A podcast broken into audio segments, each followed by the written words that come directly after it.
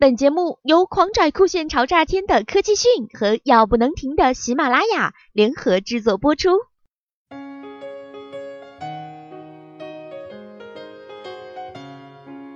二零一五年是运营商热闹的一年，也是不断改革的一年。就在今天，中国电信董事长常小兵被宣布调查，这引发了人们的无限遐想。而关于电信业第五次重组的传闻，至今也从未间断。尽管三大运营商已经多次表态否认，但难掩外界的不断猜想。不管是真是假，先来看看这个猜想内容吧。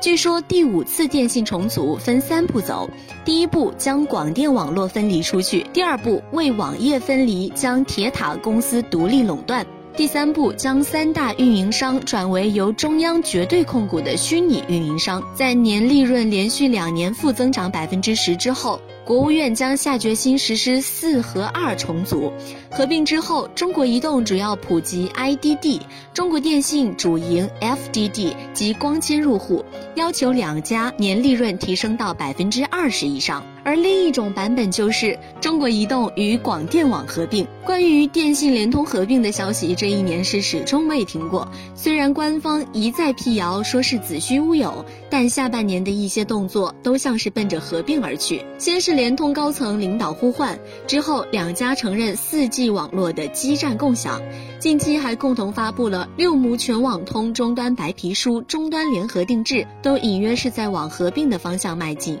在上一次的电信重组中，中国联通是如愿的卖掉了 C 网，甩掉了一个沉重的包袱，同时获得了网通的全部业务。在当时的历史条件下，重组是为了调整垄断的局面，加强行业内竞争，降低通信行业整体服务资费，提升网络普及效率。六家变三家的组合方式，最终还是权衡了多方利益。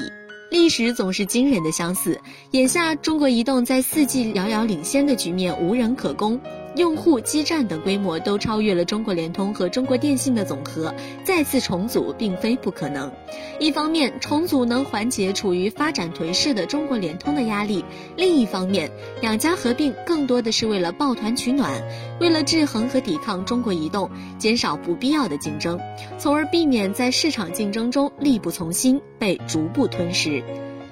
两家合并的进程很有可能已经开始，先是高层互换，之后网络共建共享，再之后终端机联合定制，最后可能才到资本人员的整合。现在常小兵出世的管理真空，更为合并创新了一个最佳契机。不过，外界也有不看好两家合并的声音。如果电信联通合并，则中国的固定宽带网络将重回垄断，而中国移动在移动的领域也将形成独霸地位，这将对用户不利，与国家倡导的提速降费也并不一致。当然，不管二者最终是否合并，这都将是一个漫长的过程。